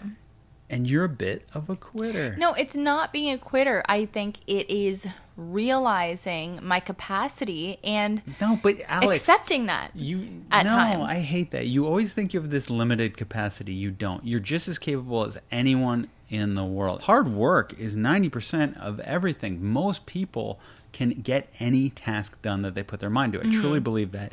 But somehow I have to give you these speeches every once in a while where it's like there should be like cheesy music playing behind it and I'm sick of it. But it's like it's like Lucy when she's like I'm sad. She's she wants to say I'm sad because then she gets all the attention and you want me to come at you and pump you up. Well, it feels good to be pumped up a little bit. I know. I'm just saying that that would be something that we argue about. Okay. Yeah, yeah. I, I agree. I agree. What about chores and children?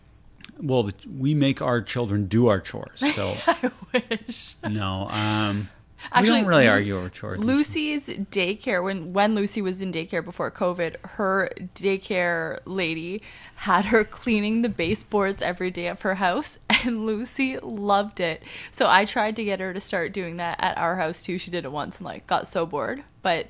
I, I don't know why. I, I don't know how this woman was getting Lucy to take such interest in cleaning, but it was that's the. Montessori way, right? Yeah, it is. Uh, okay, but next, Sorry, just spilled my drink. Continue. Okay, but next question. What pillows did you guys end up going with? So, people know if you follow my Instagram account, I have been on like a month and a half long pillow hunt for making our bed and our pillows the most comfortable things ever. You spend like what, eight hours in your bed every single night. You want those eight hours, especially when you're a parent, to be as restful and restorative as you can. Like, you don't want to get in bed and hate the experience and not be able to, you know, settle down and get comfy. Speak for yourself. so, anyhow, I spent so long learning about down pillows versus down alternative versus feather and down versus feather versus whatever. And I went with, personally for me, a Brooklinen plush pillow. I got Shane. Which I don't even believe that you truly love, by the way. I love it. I'm obsessed with it. Why don't you think I like it? Because you made a decision, it didn't work out the way you wanted it to, and you know I'm returning my Brooklinen pillow I've already returned it. because it was ridiculously soft in the most annoying way possible. No, it is it is amazing. If I wanted to return it, honestly, I would if I didn't think it was perfect. But you know, your head is so Shane doesn't like because it was way too plush. So it's a 100% down pillow, mega plush. You put your head in it, and your head sinks right to the bottom, and then the pillow fluffs up on both sides of you. And it, you could suffocate to death. And I'm not saying Brooklinen has bad pillows, they have amazing pillows. But they give you three options. They give you really soft, medium, and a firmer pillow. And when you had asked me, "Oh, what do you want it to feel like?" I first of all, I said, "Let's get the Sheraton pillows." I was, "Let's get the pillows we originally wanted the pillows to be like." But I said, "Oh, I want to be like um, I want it to be like I'm resting on a cloud." I say that jokingly, just using it for, "Give me an awesome pillow." anyhow i love it and i do feel like i'm on a cloud every night it is it's amazing but so we sent You do not. And I just- do, yeah. Alex will order a meal that's terrible, and then while she's eating it, she'll go, "Hmm, this is actually good. I like this." And then only a month and a half later will she admit she didn't really like the meal. No. But that's a, a character trait you have. well let the record show i love my damn pillow I believe you'll always say that because you'll never return it because you're so stubborn. Shane, I can return. I have up to a year to return it if I don't like it anymore. this see. company has amazing policies. Wait till my Sheraton pillow shows up. Do wait, wait.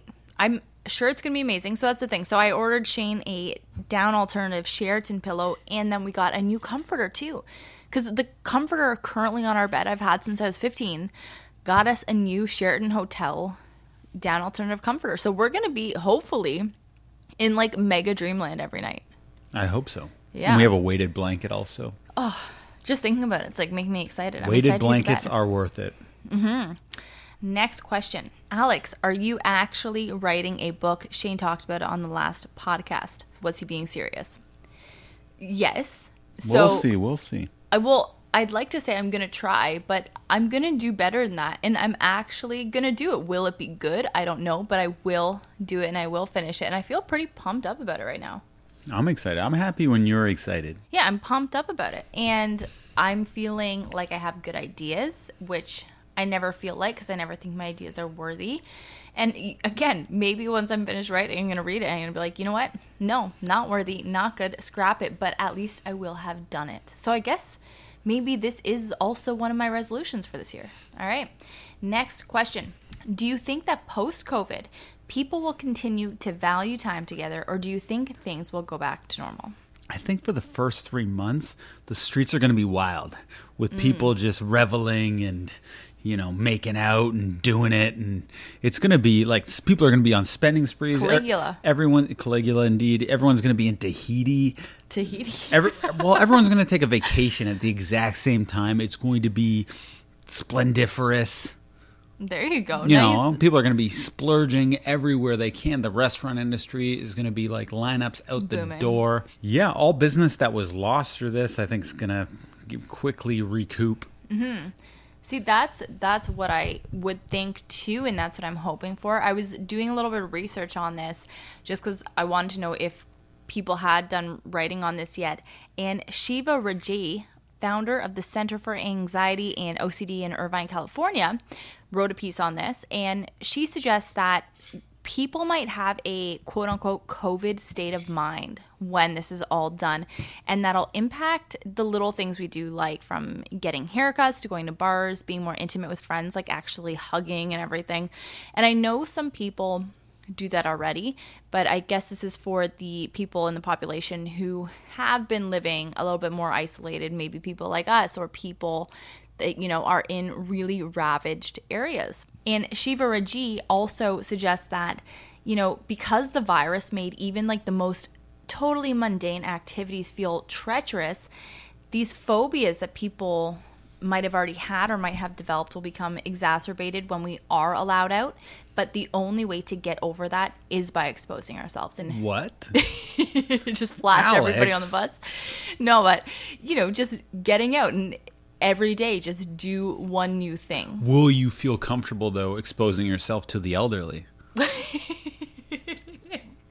this is a joke I feel like we used a couple weeks ago, but I, like that do too. like it, and I feel like it actually has a return in value It's the more we pertinent. use it. Um, but yeah, so this person has been studying, you know, COVID's effects on people thus far, and she made a comment that FOMO has turned into FOGO, it's like the fear of going out. Yeah, which I thought was interesting. Um, but also talked about the fact that people are developing agoraphobia. Do you know what that is? yes, it's when they don't want to leave the house. Yeah, It's- the fear or- of going outside. Yeah, just just call it FOGO. It's easier. They're developing FOGO. But yeah, exposure in the sense that you're putting yourself outside is going to be a an important part of recovery for people like that. I think a big part for people is going to be alcohol is going to help people expose themselves to people. and I'm not I'm not trying to be funny But funny typically there. does. No, but I do think at first people will be tentative, and then after a few drinks, they'll be singing sea shanties and hugging and kissing and reveling. Baby boom. Again, Baby another boom, baby yeah. boom. Yeah. We had the COVID, the quarantine baby boom because everybody was bored. And then we're going to have the next baby boom when everybody's just so excited to get at each other that, uh, you know, they forget to wrap it up. What was the thing called after the Great Depression? The booming twenties. What was it? The roaring 20s. the roaring twenties. Yeah, it'll be like that. And our final question for the night Would you ever lend money to family or friends? Sometimes money can ruin relationships. So I found a really good article on NBC on the subject, and it said that 45% of adults, so almost half, sorry, and it said that 46% of adults, so almost half, who have lent money to a family member or a friend have reported that it was a negative experience. Surprise, surprise. 37% say that they lost money, and 21% say that their relationship was irreparably ruined. It's tough. It depends how much the amount is. Yeah. If we're talking thousands of dollars, this person must be in dire straits. One, they'd be asking me for the money. so I, I would give the money if they were in dire straits, if there's children involved, if it's helping that. And then it's like, hey, if they can pay me back, they can pay me back. What would hurt is if they could obviously pay me back and And they chose not to. That would rub me the wrong way. Would you be able to bring that up? Yeah, I would bring it up. I'm a pretty blunt person. Mm-hmm. I'm also a very forgiving person, and that it's almost a fault I have in me because sometimes people are like, "Hey, that's a mean person," and Mm-hmm. I'm like, "But they're good inside," and then they think I'm associated with mean people. Yeah, see, I think for me, it would have to depend on who it was, how trustworthy they are. So then I'd have to think, okay, if they lose the money, are they going to work hard at getting it back to me, even if it takes a long time? Like, are are they just you know that type of person? And if they are, then yeah, it'll be way easier to lend money. But if not, that would be hard. That would be so difficult. And, you know, this article also talks about the fact that money lending should always be financial. It should never be emotional. And talks about, like, you know, sometimes it might pull at your heartstrings. Somebody might be in need. So don't lend at those times. But for me, it's like, that's, that's when I would lend, you know, if I, if I had the funds to lend, that's when I would do it, I think. That's smart. If you have the money, that's when you can lend it, right? I'm not lending money if I don't have it. Okay, fine, I'll lend No, it. Where like, is it? I don't have if it. you're, oh. you know, not so set up financially, like if you haven't read the Rebel Mamas Get Your Shit Together yet and you don't have a ton of money saved up, it's like maybe you shouldn't be lending it because you have to look out for your own family. Mm-hmm. But there's a really good quote from Shakespeare's Hamlet. So Polonius tells his son Laertes this quote on lending, which, you know, you might be able to glean something from. He says, Neither a borrower nor a lender be, for loan oft loses both itself and friend. I hope he said it cooler than that. There's something about that delivery threw me off. I'm not a Wait, let me actor. analyze these words again. Say it. I, I was thrown off. Neither a borrower nor a lender be, For loan oft loses both itself and friend. Why'd you read it the same way? I tried to read it differently. Okay. In your Hold on. normal voice, just read it. Sorry. Just read it like how you're talking to me. Neither a borrower nor lender be, for loan oft loses both itself and friend. No, still not computing. Tell me what it means. Well, it's don't borrow money, don't lend money because, you know, loans, uh, you often, if you're going to make a loan or take a loan, you're going to lose the money and you're going to lose the friend that you're borrowing or lending to. Hmm. Yeah, make sense? That's Shakespeare. No wonder he's so popular. Anyhow, baby, that's it. Good job. I love you. And of course, I'm talking to the audience listening. Thank you for giving us that five star rating in advance. Not that you have been, because they really don't give the five star ratings unless we put it on the Instagram page. I know, but if you are listening, if you made it this far, folks, we would so appreciate and we would truly love you personally if you gave us a five star rating and a nice, kind little review. What do you like about our podcast? We will love you forever. There's no other way to say it. But thank you so much for listening to this, Family, Tree, podcast. episode 68.